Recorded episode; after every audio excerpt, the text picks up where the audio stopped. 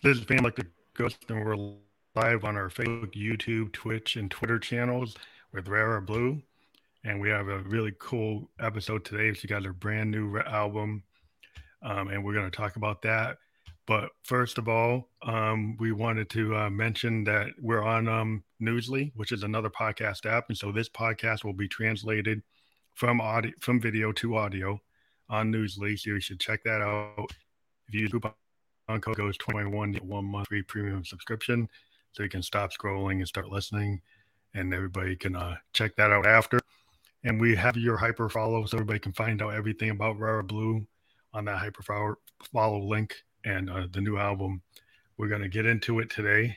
Um, and Watercolor Dreams, that that's the album, and we're going to ask you like as much as we can about it. We do have a video that we have queued up, so I think I might go to the video first, and then we'll start asking you about all the all the questions we want to get into.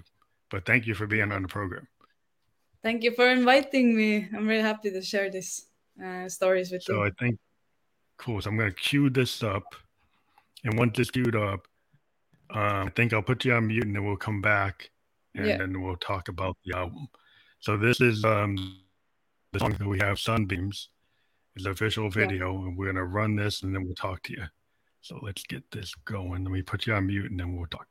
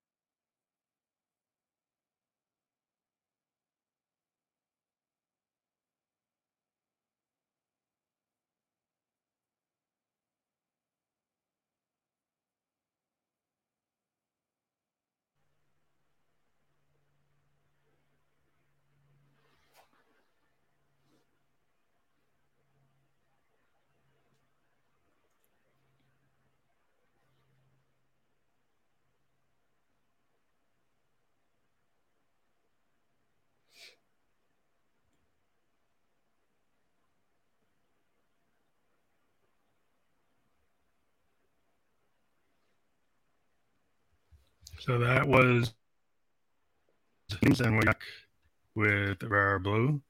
You can hear me, right? Yes, I can.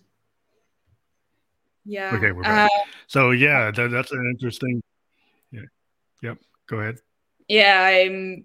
First of all, like I'm so grateful to the beautiful Pascaline, who was the girl in the video, and also Emma Guizot, who directed and filmed it. And um, I I really like felt how Emma was able to capture the emotion of the song for me so well mm-hmm. in her own uh, kind of way of uh, describing it. But I really uh, enjoyed how she um, kind of not even we, we didn't meet in person to talk about the plans of this video we did it over uh, internet but oh, wow. still she was able to understand me so well and uh, put my feelings into this video. Uh, so i'm That's really awesome. happy with yeah, yeah, yeah. You got it so hard like during covid a lot of times you, you're not able to do what previously like artists could like meet and physically be on set and a lot of things are done remote and for it to still come out the way you wanted it or even better yes. than maybe you anticipated that's really cool i think that's a good feeling yeah. to mm-hmm. have that happen that's truly so, i feel like mm-hmm. amazing skill to have in a way because uh, first thing the i feel like covid gave us this magical opportunity to work so with everybody but at the same time it's not for everybody to be able to understand each other's work to actually communicate well enough to make it work. So that's really uh, wonderful that this kind of worked out for us. Yeah it's a whole nother skill set because you have to like i know this album was like it had a journey through a lot of emotions and there's a lot of a lot of um like um personal uh story in this album that at least personal things happen to you and you put it into mm-hmm. the music and then like COVID's happening, which affects everybody, and then to still be able to move forward. And it's really like I think a testimony to like a, the human spirit to be able to find mm-hmm. a way, no matter what, to be artists. And we, we, you know, we we had to work one way before COVID. Now we have COVID and post COVID, whatever. We've learned new ways to to do art. We've learned new ways to mm-hmm. how to connect, and I think it's real important for people to like keep on pushing and not say, "Well, I can't do anything." I, you know, you, the yeah. fact that you can be found a way, I think that's super positive. That's really cool. Yeah, yeah. I actually believe that this uh, same song is kind of this. Uh, I when I wrote it, I really felt like I was in a starting point of really having to look into myself and mm-hmm. start to work on all the things that I set obstacles like for myself. I don't know if it makes sense, but uh, I mm-hmm. feel like it's also the quarantine time that made a lot of the people kind of look into themselves. So mm-hmm. I find it kind of relatable in many different ways.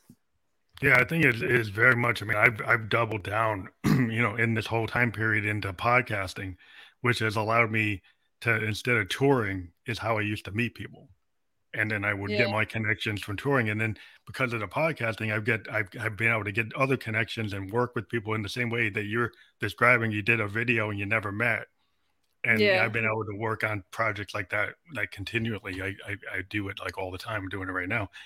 yeah, um, yeah, uh, exactly. And uh, I think the whole you're saying that um this song sunbeams was this like the first song of in in this project or is it one of the um you know primary songs for the watercolor dreams uh, in a way it was the first song where i felt like okay new album is coming but actually uh, one song uh, never mind the lyrics mm-hmm. for that song i wrote a long time ago when i was still oh. doing like a pop rock band thing oh, and wow. uh, in yeah so it was completely different song but these words somehow came back to me while I was writing this album. So I I produced a new beat and then the same song kind of came into my head.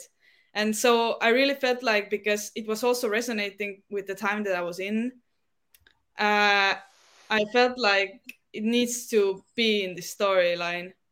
Uh, does that happen to you where you sometimes go back to like things that you um like every artist has like their their their like their I don't know, they used to vault, like Prince used to have a vault yeah. and he had all these things, right? And sometimes he'd bring it back, right? Mm-hmm. And and people would like like I found out like like like the song from the Sign of the Times. Um yeah. uh, it was he actually wrote in 79. Inside of the yeah. Times came out like 86 or something, like 80 around that time. So he had the song sitting around. It was like mm-hmm. six years old. And then he brought it back. And so it's like it seems like some artists will go back and say, Hey, I can approach this thing differently now. I like mm-hmm. I like it, but I'm going to change it. But it's like, do you find that you do that, or that's like a rare thing that you do? Uh, no, I usually definitely don't do that. I feel like I get really inspired, and then I need to go and express it really fast, or like write it down, do new things. So I, I never feel like I'm out of ideas, mm-hmm. and that's a blessing, I guess. But uh, but it's more like this this song kind of popped back into my head. Came it wasn't in. like I was searching for it, but it yeah. felt like it fit, like right for the time. Yeah, fit yeah. where you were. Yeah, I guess sometimes you have something and it's like it fits where you are. So yeah. I, I, think you were saying this album, like in the write up um, that I have, is like it's a it's a journey of alternative electronic pop soundscapes. I've really always been into the idea of soundscapes, and yeah. you you you had um, a lot of emotion in terms of you were moving to another country, you lost a close friend and a mm-hmm. family member, and not being able to be there and having a breakup all in one year. So there's a lot that went on, and so maybe we can yeah. kind of um, talk about the songs in the context of what I just said. So yeah, is there a I, are there particular songs that you want to point out that, yeah. that are part of that process? Uh, this song called Demons. It's the second song of the album. Mm-hmm. Uh, this song kind of came to me uh, after I found out that uh, my friend died, that was my age. Mm-hmm. And um, it's really um, difficult to kind of process these things in a way that um, um, when you especially when you go to another country you never feel like did i do enough like was i there enough should yeah. have i understood the signs where it went wrong or yeah, uh, yeah there's it's still uh, emotional for you. Yeah. It's really uh, but i but i feel like it's something that i really wanted to say to people because you never know when you see the people last time. And it's not only about uh, passing away or something. It's mm. also about just caring for each other and uh, always being like there with each other i feel like for example social media also cuts us off.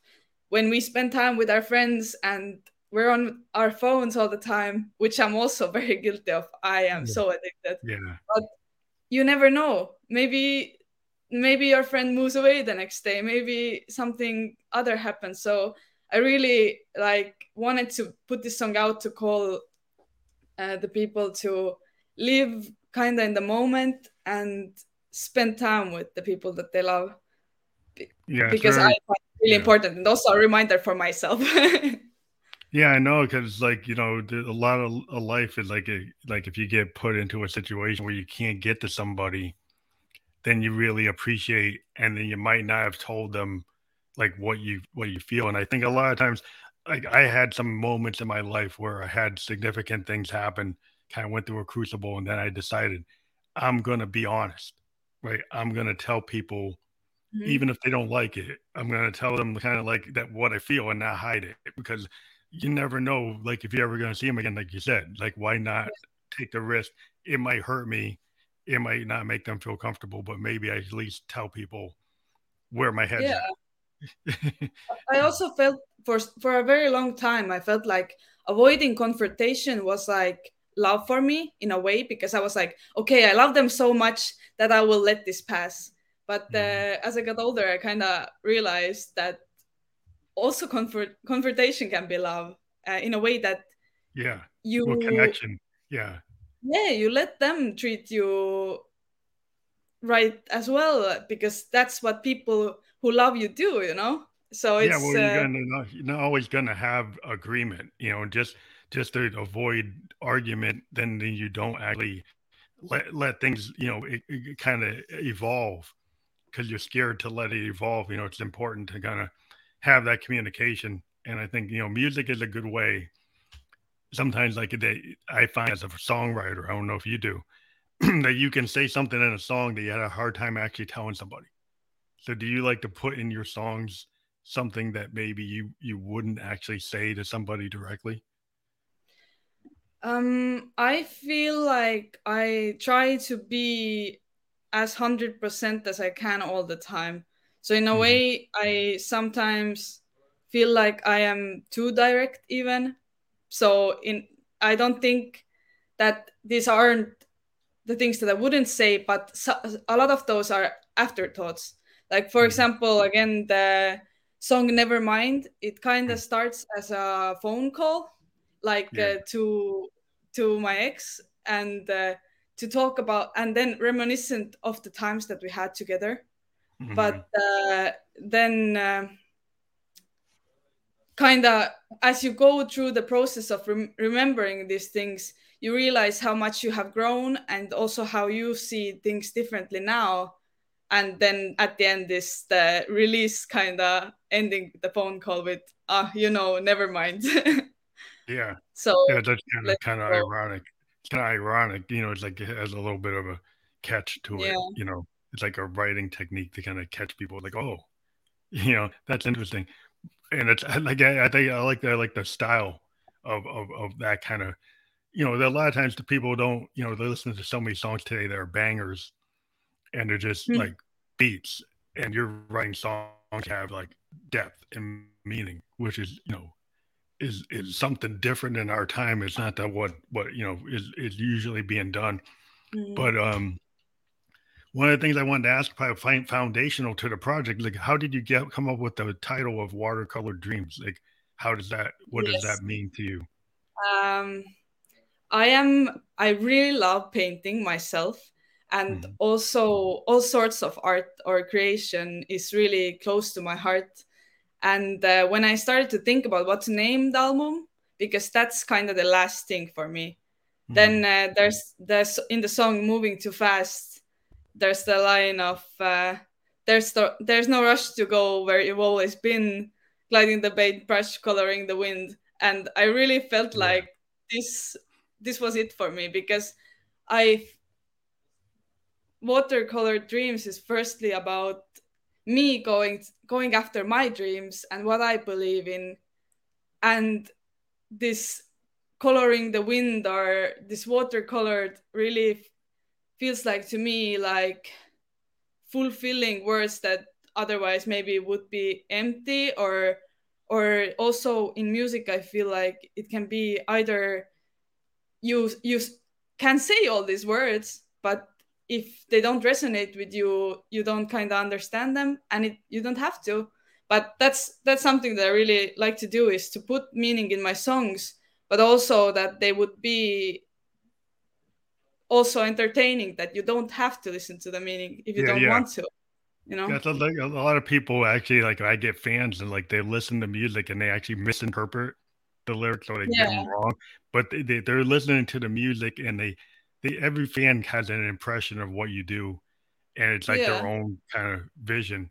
And it, like a lot of things, I like the idea of dreams or soundscapes or mm-hmm. like sound paintings. I've been very much yeah. a, a, big proponent of the idea of sound paintings, and the watercolor mm-hmm. dreams kind of follows that idea.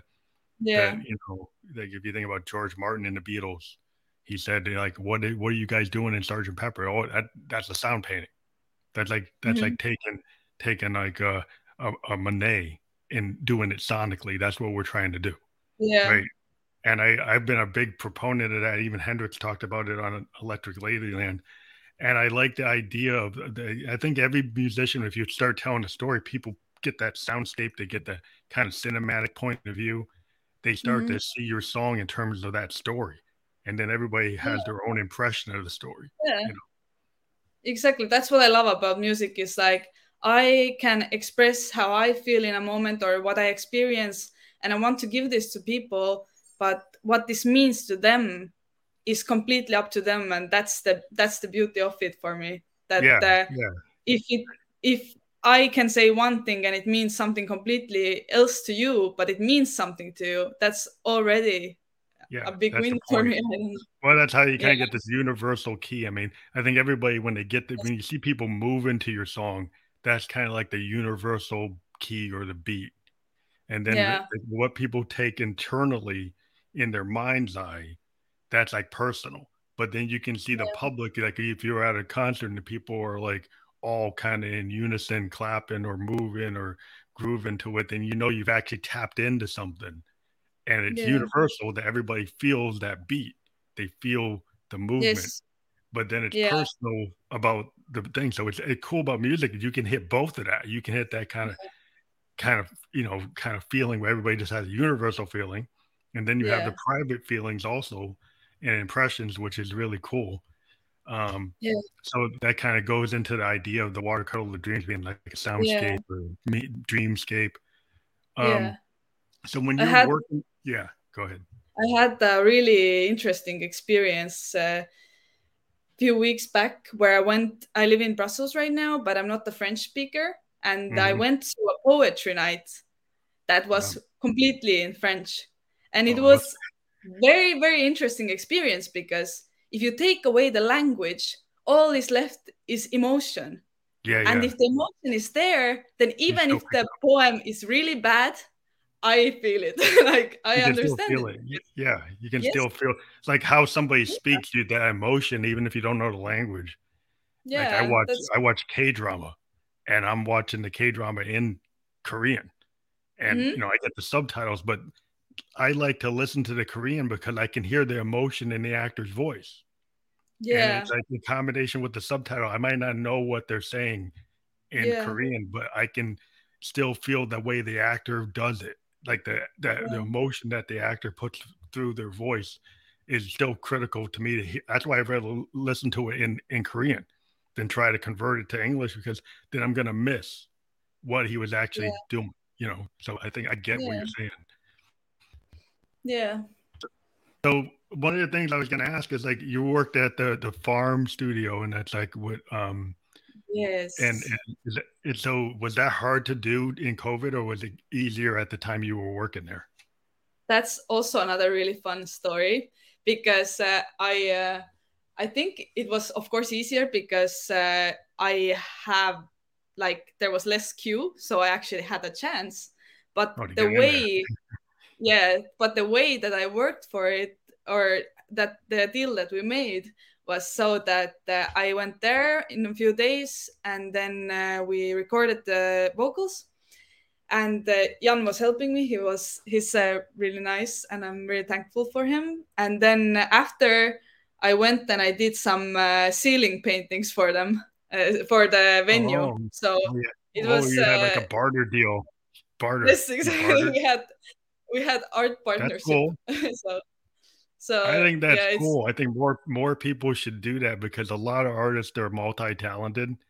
You know, you might be a photographer, you might be an actor, you might be a painter, Yeah, and being able to barter studio time or engineering time or access to an instrument like access to like a mellotron and i can't get to it unless you let me do x you know then i oh because you have the mellotron sitting over here but if i do this for you will you let me use the mellotron you know Yeah. Um, um, so i mean it's just uh i think that's cool dude i'm glad that you actually did that. I think people should keep that in their head. That is an option Yeah. like why not why not ask somebody? Like could i actually Yeah. barter something? You know yeah, I feel like as Uh, like as a beginner artist you also don't have that much of uh, money to put into all of these things. So you kind of need to also be Yeah. creative and, and i really feel so warm and thankful that i have had all these really nice and kind people around me that they, that they believe in me that they let me do these things that they come with me and help me out and it's it's the best feeling ever because working with people with the project that you believe in is Mhm. literally the, the best feeling ever I, well, I think I that's really, really also cool to point out. Like you have this, you're you're a singer songwriter, you know, artist, but you still have a team of people that even when you're like not don't have a band, like people like oh you got yeah. a band like the Beatles or the Stones. Like if you're a single art, a, a solo artist, you still have a team. You still have your yeah. producer. You still have the people you collab with, other writers, recording engineers, people who helped you, um, you know, yeah. mentors involved. So there's a lot of people in music. It's like a team. It's a team effort. Yeah. There's a lot going on. Uh, you might have your name, Rara Blue, as the primary name there, but there's a lot of people behind what you were doing, right? Yeah, exactly. I feel like I, as an artist or producer, I am the generator or the pe- person that starts stuff, but it isn't only of me. It, there's all of these talented and skilled and amazing people that actually make this happen and help me out and and uh, understand my vision and also want to work for it. So it's definitely not only me because if it was only me, it w- it wouldn't be what it is today. So I really yeah. believe that all the engineers, the studio, the all the other uh, visual people that have uh, helped me out or wanted to work with me, and yeah, I'm really grateful. It's amazing. So that kind of maybe comes to the cover of the album. Uh, maybe you can talk about who, yeah. who you worked with to create the the visual for that. Yeah. Also, this one uh, was uh, through internet. We met, and uh, it's uh, uh, Tika. He's in Instagram, and um, he does AI art. And I was casually, I guess, scrolling somewhere, or somebody reposted, or I'm not sure how, but I ended up on his page and I really felt his way of doing uh, these images because same way for me i feel like i am in my music i have this very deep meaning in a way but also i have this bubbliness and yeah i don't know like this is kind of what i try to express. And i felt this darkness in his imagery as well. And so because I really like painting, we decided that uh, we're gonna uh, teach the AI based on the paintings and some images that I gave, and uh, and uh, we came up with some visualizers and uh, some images, and then uh, I completely fell in love with this idea because I with art what i really like about it is that you can be the one that is describing what's on the image and since ai isn't really like okay this is an apple let's let's draw an apple but the, it was combination of all these different things mm-hmm. it uh, kind of generates this image and you as a person you want to see things in there so you start to notice is this a woman uh, laying down? Is this is this a ball? Are these mountains? Is this a cave? Like you your mind starts to wander and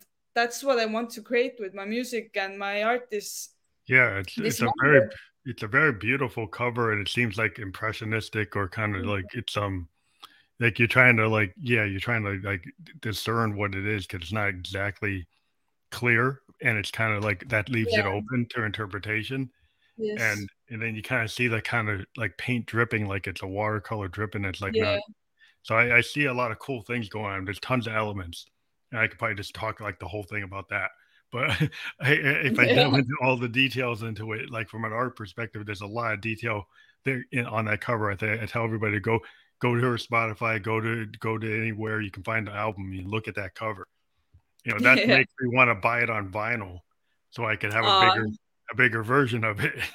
I don't know if you maybe do someday. It. Yeah, the, the cool thing about vinyl was that you could see a cover like that like a lot bigger. Um, yeah, yeah, yeah. Vinyls are love, really. Cool I love that about vinyl. I, am I'm trying to work some stuff, you know, my stuff catalog into that.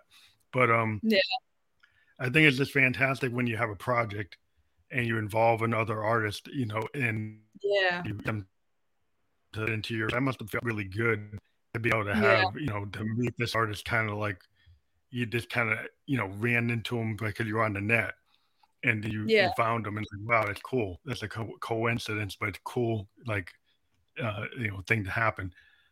But then I guess mm-hmm. the other question is like you have um how did you come to meet Dutch rapper Joe Flock? If I said the name right. Uh, we also met over internet. There's so many people in this uh, uh, mm-hmm.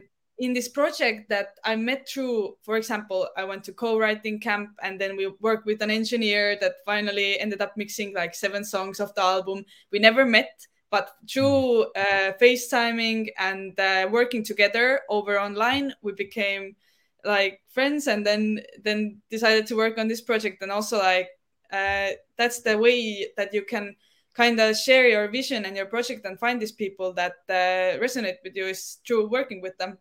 So with uh, Joe Flock, it was the same way. We didn't plan on making a song for the album, but uh, we we just wanted to make some music together, and so we uh, I produced the beat at first, and I wasn't even sure that I am going to sing on it, but uh, then he did his verses and I, then I really felt like, ah, oh, maybe I should do a hook, and then I added another verse, and then it it it, it became, became of what it is, yeah. and then I really like I liked this song a lot, and I felt like I put a lot of my real like emotion in there. It wasn't just songwriting for me, so I really felt like it fits with yeah, the same. And that's the song. All we all we know. That's the collab, right? That's yes. the song. Yeah. So yeah. was that like at the beginning of the project, the middle of the project, or the end of the project? Did that come about? And what do you mean, the project? With the time, yeah, the timing of that song was that song something that happened like while you were in the middle of the project, or closer to the end of the project that you you had you did that collab and then decided to include it in the in the, in Watercolor Dreams. And I I think that after the verses were done, then I realized that I want to put it to the uh, mm-hmm. album. But but it wasn't at first that I even did the verses. Uh, okay. First, it was only his vocals and uh, the beat, and I was uh, really focusing on the production and like wanted to make something with that. And uh, the feeling of doing my own verses came a bit later for that. And I think that uh, the first verse I even wrote like completely like later, like before sending it into the mix and master. Oh wow. Yeah. Yeah. You never know like when something's gonna happen because sometimes I have yeah. had things like at the last minute I get the song that becomes yeah. the single. Like I could have thought I knew the single and then I actually write it like like mm. really late in the project and like what I thought was gonna be the single suddenly becomes like the yeah. latest song I wrote. Like that's the one. that's the know. funny thing about making music. Is like you randomly you can feel like one certain thing very certainly, and in another moment you have completely other opinions and uh, other ideas, and you you yeah. will completely change everything. So so yeah, you you will you never know what's what's gonna happen yeah, until you're done. Until you're at the final yeah. date where you can't change anything. I'm at the date where like, oh, I now I can't change anything. Like up to the last minute, I'm still I'm still changing things. So one of the um one of the questions I'd like to ask every artist, and it's kind of probably hard, um, but what is your favorite song from this album and and why? Uh, I think I have a lot of favorites but I think that moving too fast is uh, my favorite as well because um,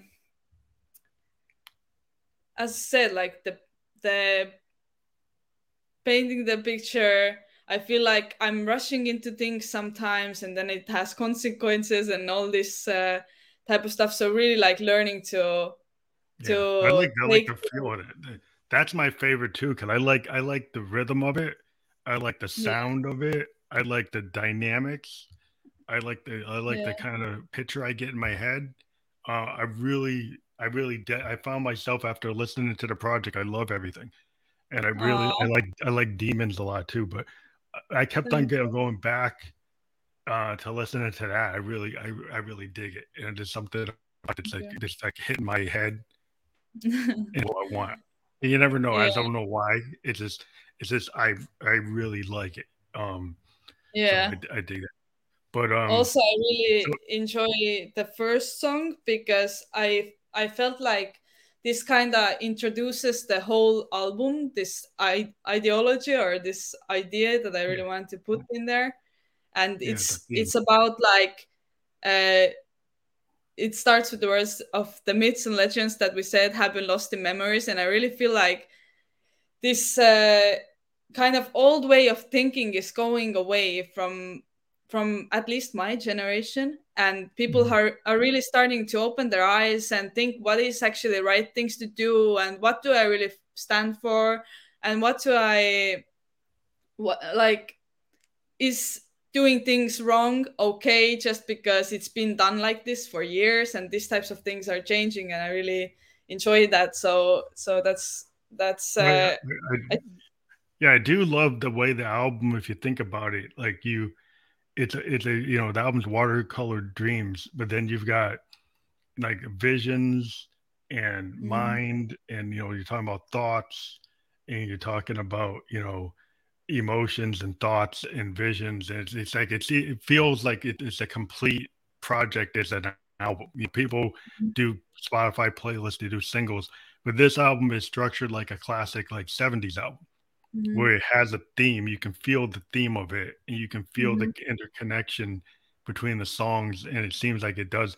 Maybe it's not a full like rock opera, but mm-hmm. it's telling a story. You know, and I like I always like that about albums that you can actually, as an artist, I get to have a picture of what you're doing, like a short story or a novel or a movie. Yeah, I uh, really like that uh, also about writing albums is that I feel like I get to tell a complete idea. It's like for me, it's like a book or series is different mm-hmm. parts that connect into one story. And I also feel like this one emotion or one way of seeing something in a certain period of your life is also like can be very um, multidimensional in a way that mm-hmm. you can like um, uh, see through the eyes of love. You can see through the eyes of pain with hate with with pleasure with uh, struggle anything. And so i really feel like that's why i want to create albums. Although everyone does say that it's bad for marketing and uh, no one listens to albums and whatever but i feel like maybe they are right in a sense. I think it's, it's, starting to. I think it's starting to shift again. Um, I've I've read that people are going back and listening to 1970s material. Yeah, and most of but, that is al- is albums. You know, so people are yeah. are are kind of today. Yeah, they'll listen to the club banger, but they go mm-hmm. back and they'll listen to a whole like a full record. They'll listen yeah. to like Tapestry. They'll go listen to like like a like a like a full Who album, like a rock opera like Tommy or Quadrophenia, mm-hmm. and eh, like or Pink Floyd, like those those artists like you don't listen to Pink Floyd usually without listening to the whole album side. If yeah. you go back to like you know any of their stuff, you listen to the whole thing because it's it's like a story, and so yeah, people kind of want that. I, I noticed in hip hop, you know, every time Kendrick Lamar comes out with something, mm-hmm. it kind of demands that you're going to listen to the whole thing. Mm-hmm. Like he, he creates projects there. You don't just eat, listen to one song and the songs kind of bleed into each other and they're telling mm-hmm. stories. Mm-hmm. And so hip hop seems to be able to do that. Yeah. Other musical genres are like, oh, you can't do that anymore. I'm like, well, rock used to do it and now hip hop is doing it. So why can't electronic music do that? He could do that. Yeah. What's the problem? yeah, I I think that that's that's kind of the part of me doing what feels right to me is that even though maybe marketing wise it isn't the most reasonable i do it because i want to tell the story. I do it because i love making this music and and i really hope that if there is even one person that finds something from it it's amazing you know? So it isn't about the marketing. It, this isn't yeah. my first concern, so that's why I keep making the albums. Yeah. I can't, I can't say yeah. everything in one song. Yeah, yeah. I mean, I, I, I feel feel the same way. I mean, I just put out like a two hour album, which people said, "What the heck are you doing?" And people are like, well, "No one's gonna listen to 19 songs to go two hours." It's like, well, I have, you know, I got I got a fan base. I got like five thousand to do it the first week, so I say fine. But but you know, it's you know maybe that's as far as it goes. But but the whole thing is, um, I think it's really fun. Like I don't know if you're gonna perform these, but when you have a you have uh, an artist and you have albums and you have albums that have themes. When you go to do a show, your show can have a theme. You know, you're when you're performing, it can be like an experience. I mean, so do you have like ideas to actually perform this? Like, yeah, I actually I have already done it twice. This album okay, cool. before releasing it, and I did it kind of like secretly last minute when I went to Estonia to visit. And mm-hmm. I took my uh, synthesizer, I took a drum pad, and uh, my brother lended me his MIDI, and then um, I uh, prepared some clips in Ableton Live, and then I also uh, played with the synthesizer and did some uh, a bit more alternative version of this uh, album, and also went more into the emotion of the song rather than doing the complete uh, structure 100% like it is in the album. Uh, and I really enjoyed doing it, and I I am I was really happy to hear good words from people as well. I got really shy and I got really out of character because of it, but it was really nice to see that people appreciate what you're doing. So definitely, I want to do this live more. Yeah. Well, I think that's the cool thing about. I think pe- some people today can kind of get lost in the in the in Ableton or Pro Tools, mm-hmm. and and they when they go to go live, they'll do the exact thing they did on record. Mm-hmm. And I'm a big proponent because you know I'm a I'm a synth head and I've got all my all my mm-hmm. toys behind me. But um, I just I love to go out and I can play my song exactly the way I wrote it. But most of mm-hmm. the time when I go play, I will totally deconstruct it just because yeah. it's more fun for me to go and do it different. Because yeah. it's like I could just do it the same. It's boring. It's like I'd rather go and try a different way, um, yeah. and see and kind of vibe off the crowd, and pick up the energy and like go a different direction. And you know, it's like the jazz mm-hmm. musician in me that wants to do it that way and do it in a fusion mm-hmm. way.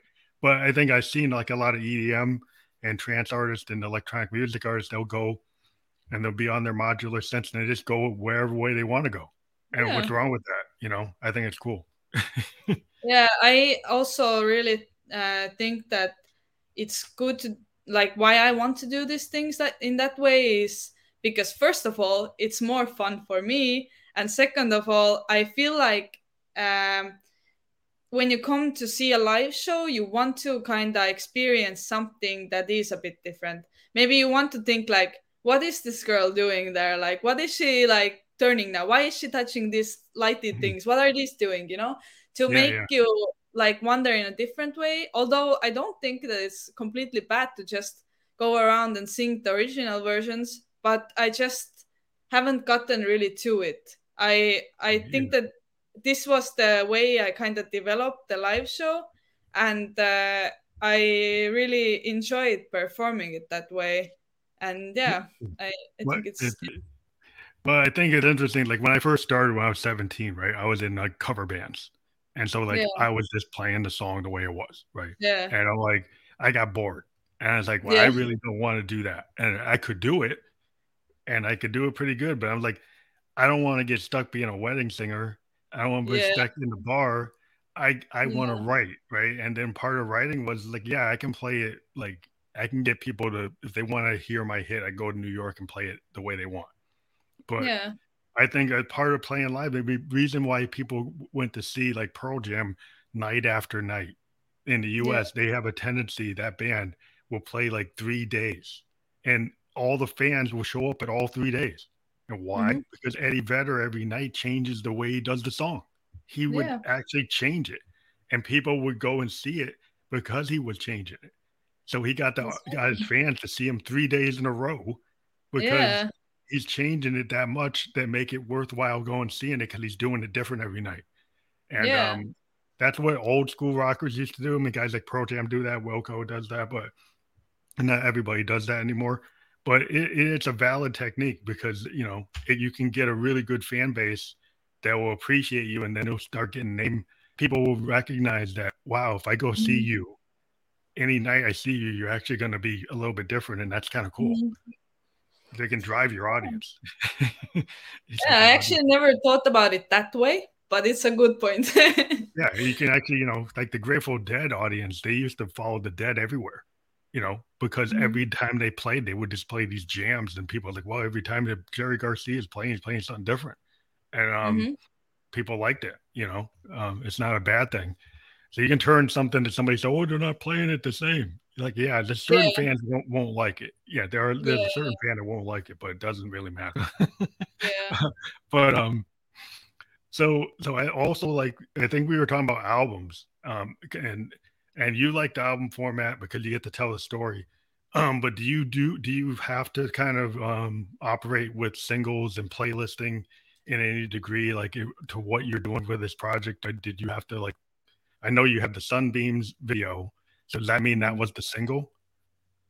Yeah, at first I put out the Sunbeams and Broad Minds uh, because I, as singles, although I knew that they were going to be on the album, but that's the thing. I felt like I wanted to introduce the ideas of this uh, whole project in a smaller bite form before I actually put the whole thing out Mhm. and uh, and the music videos also they just like uh, happen to come as this refre- refreshing moment in between this all other audio work and could think more like how could we visualize these uh, smaller ideas in this bigger concept and uh, yeah but uh, this m- might not be the last uh, thing from this album.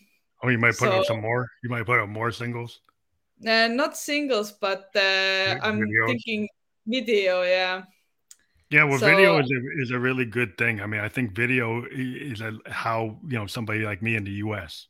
and New Hampshire can like find out about you. You know, actually see you. yeah, It's a really good uh, mechanism uh, to to to get. That's why I went to video podcast instead of audio. yeah, The video podcast actually reaches a bigger audience. Um, yeah, and and I, I understand why musicians like why we do video. It's like, but why, why do you Yeah. do video? I do video because you can reach more people. yeah. but Um, also I feel like video is quite controversial. Controversial topic. Okay, I can't spell it. Sorry. Yeah, yeah, yeah. Yeah, so uh, it's because uh, I made like, now two music videos for Broad Minds and Sunbeams, and uh, neither of us actually has me inside of it. And the reason is that I feel like the story can shine more when I don't When you're not Uh, there, yeah, yeah in a way yeah because i i uh, felt like i wanted to introduce the album in a way that in these first two bites you think more of the idea or the concept story. or Yeah, you're the- looking at the yeah, story. for the Yeah. storyline and then now i gave this uh, album out and now the next one uh, might even have me inside for the first time That well, I think it's a cool technique because you know I, I kind of grew up in the age of the when MTV first showed up, and when MTV first first showed up, all the bands were just you could just see the band like the video. They Yeah. would just they would just to see Duran Duran, or but then Duran Duran started making these films, and then the films actually had stories, and they didn't necessarily show them. They had like characters, and then Mhm. other directors actually started having like don't even have the band at all, you know, just have some concept that's not even anything like the song. You would be like, that doesn't Yeah. even match the song lyrics, but it was something. It was like a Yeah. director would see the song and say, "Well, I'm going to interpret it this way." yeah And I kind of loved that, like that early stage of MTV. You had a lot of interesting videos when they started really treating it like an art, and Yeah. and it was like stuff going in different directions than what you expected. So the the video was totally different than if you sat and listened to the record on your headphones, and then you went and Mhm. watched the video and like, wow, I didn't really see that song that way. You know, Yeah. it was like totally different. And I think it gave gave you a different way to enjoy the music. You could Yeah. you could enjoy it in multiple media, you know.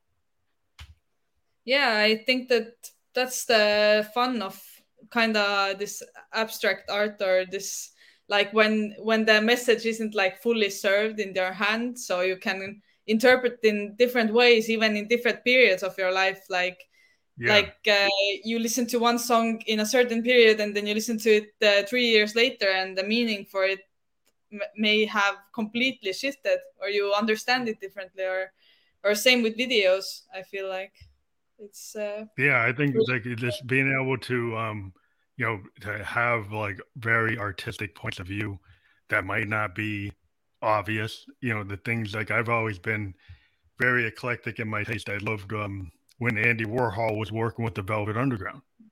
And it, I actually saw some of the film and they would do these happenings in New York at the thing Andy Warhol had this thing called the factory.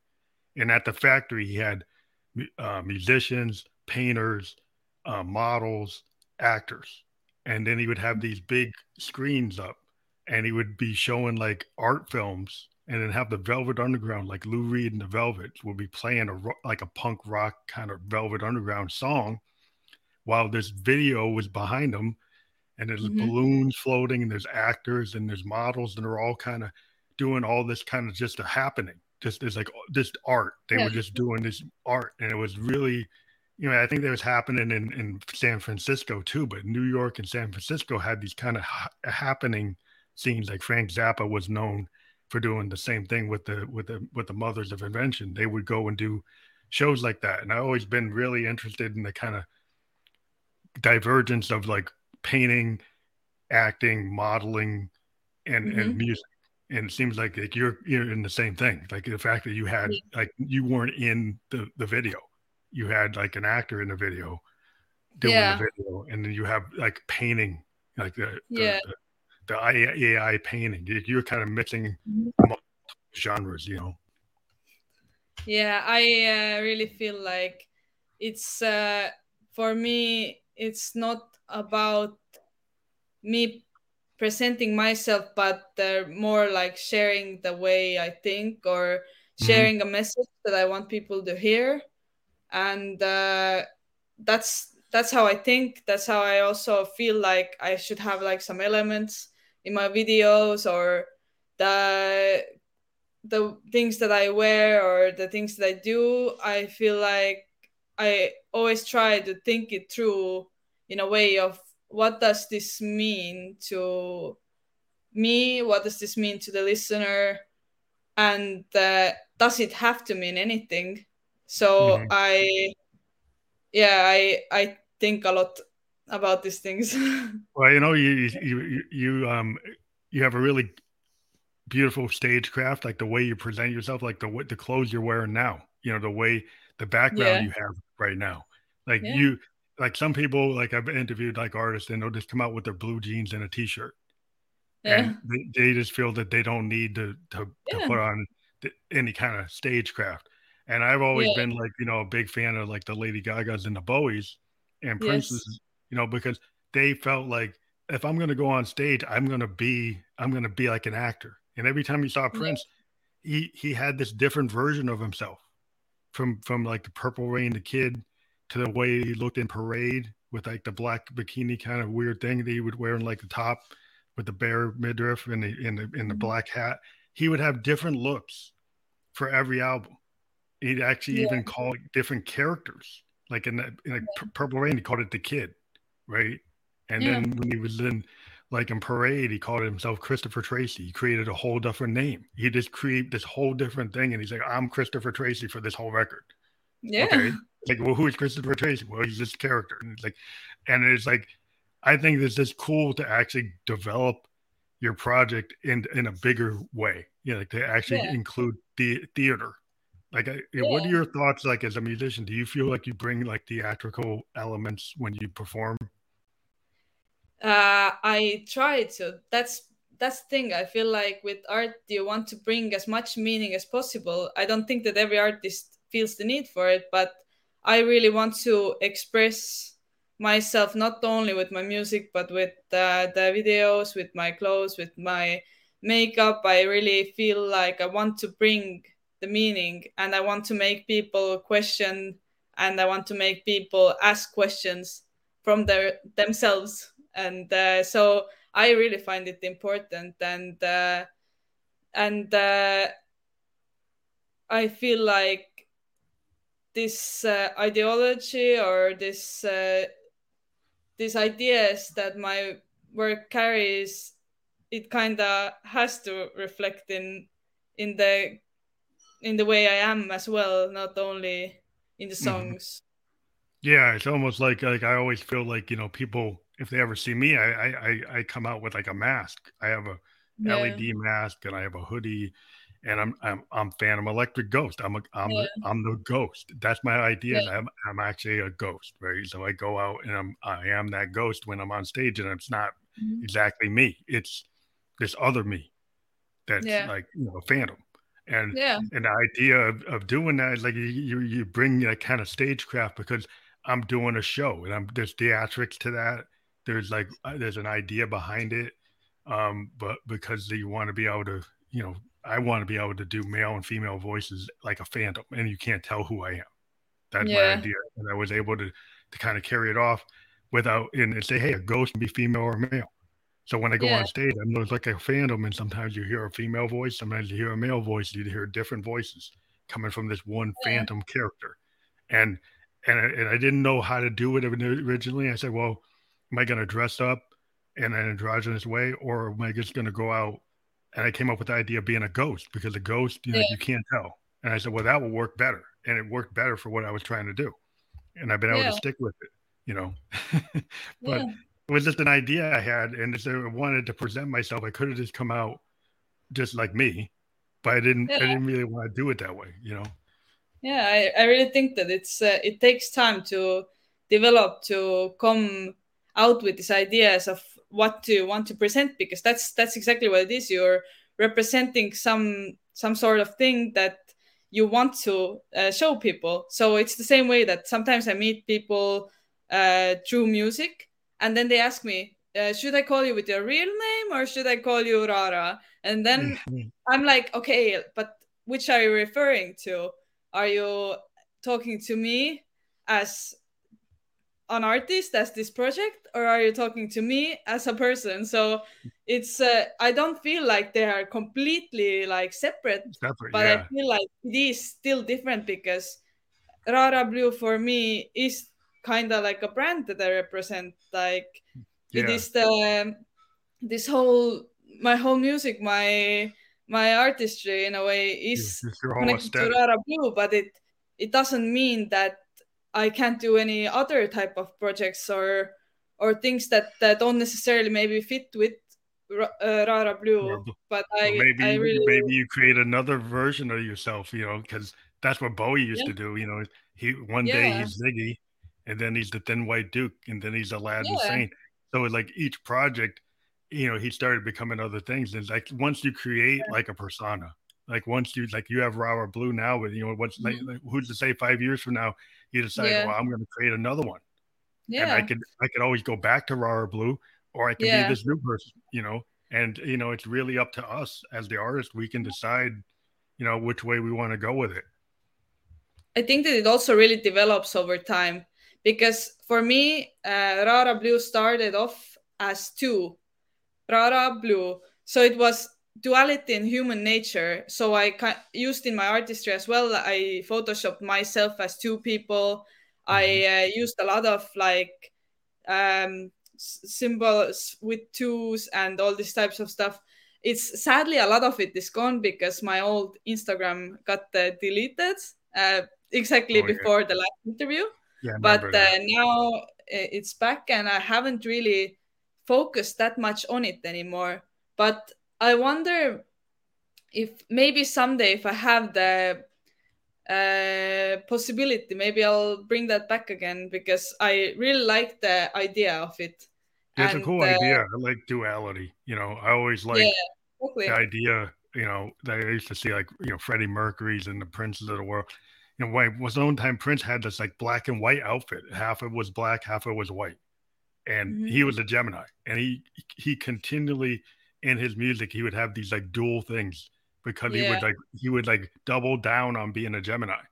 And he mm-hmm. would go and like, well, I'm gonna do this male female thing. It's like half and half, and I'm black and mm-hmm. half and half white, black and white. And I'm gonna yeah. do these very, very Gemini duality things. Like one yeah. guy is really dark and this other one's light. And he would yeah. have like a black album. And then he had mm-hmm. like Lovesexy. Well, they both came out the same year. Love Sexy was like like this uh, like uh, love religion album, and Black album was like a sex album. And he, mm-hmm. they both came out at the same time, and he said was well, the, the flip sides of the same coin. Yeah, two, two different things. He'd have duality throughout his whole whole career, and I was very much paying attention to it because I was like, he was a great artist. And I was like, that's a cool idea to really mm-hmm. double down on that mm-hmm. and really try to see how, how far you can go with it artistically. You know, mm-hmm. I, I, think anybody who has something out there that's interesting, I like to look at it.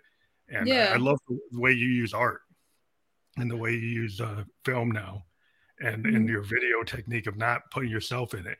And a lot of artists, I don't know if they have, they would have the, the ability to not have the ego to put themselves in their own work. You know, that that that takes a lot, a, a guts to not put yourself in it because people don't know how people are going to see me. It's like, mm-hmm. what doesn't matter because like this is still my this is still Robert Blue. That's your work. Yeah, you didn't I don't think, be in it. You know, that's cool. I don't think that it's uh, necessarily bad, and I and I will be in my video for sure. But uh, I don't think that it's needed every time. And yeah, yeah. I think that it's also very much like conscious choice of where do you want to direct the audience uh, like attention.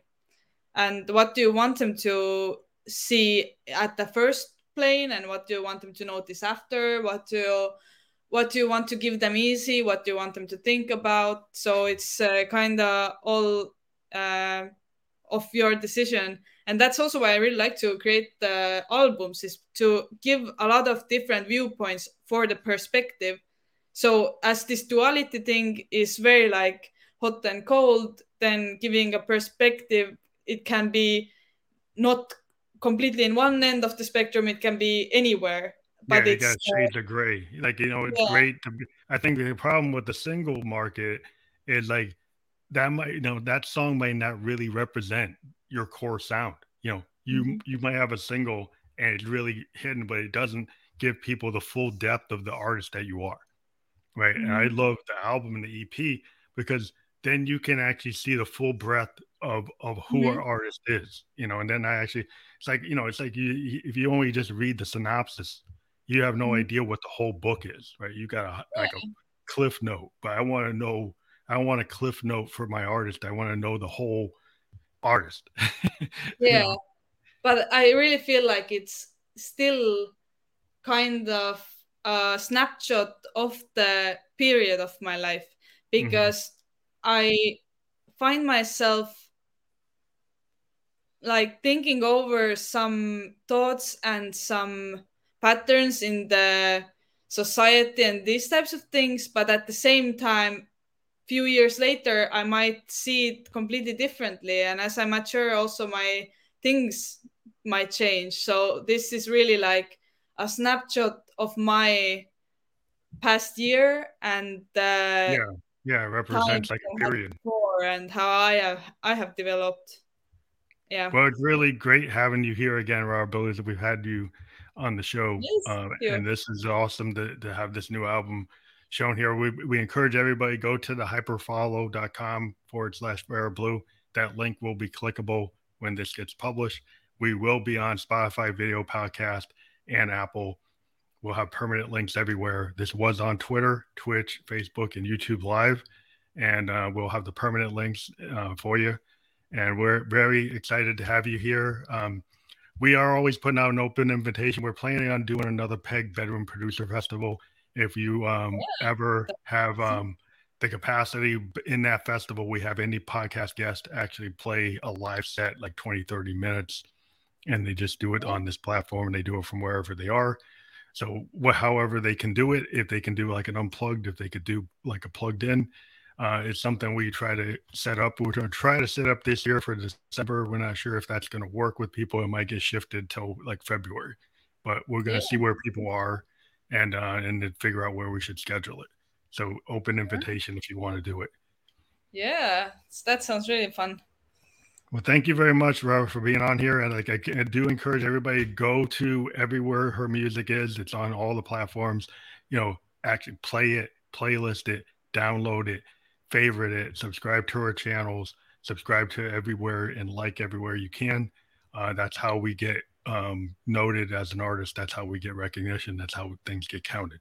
So yeah. thank you very much for being on the program. Yes, thank you for inviting me and thank you for everybody that listened. And i'm really grateful to everybody that listens to my music and helps to share it. And uh, yeah and everybody that was a part of this. I love you so much and thank you. And i'm really excited for what's next. And uh, to see you again. Talk to you yeah again. definitely. We'll have you on again anytime you want to uh, talk about anything you're working on. Your open invitation to come on the show. Thank you very much. Thank you you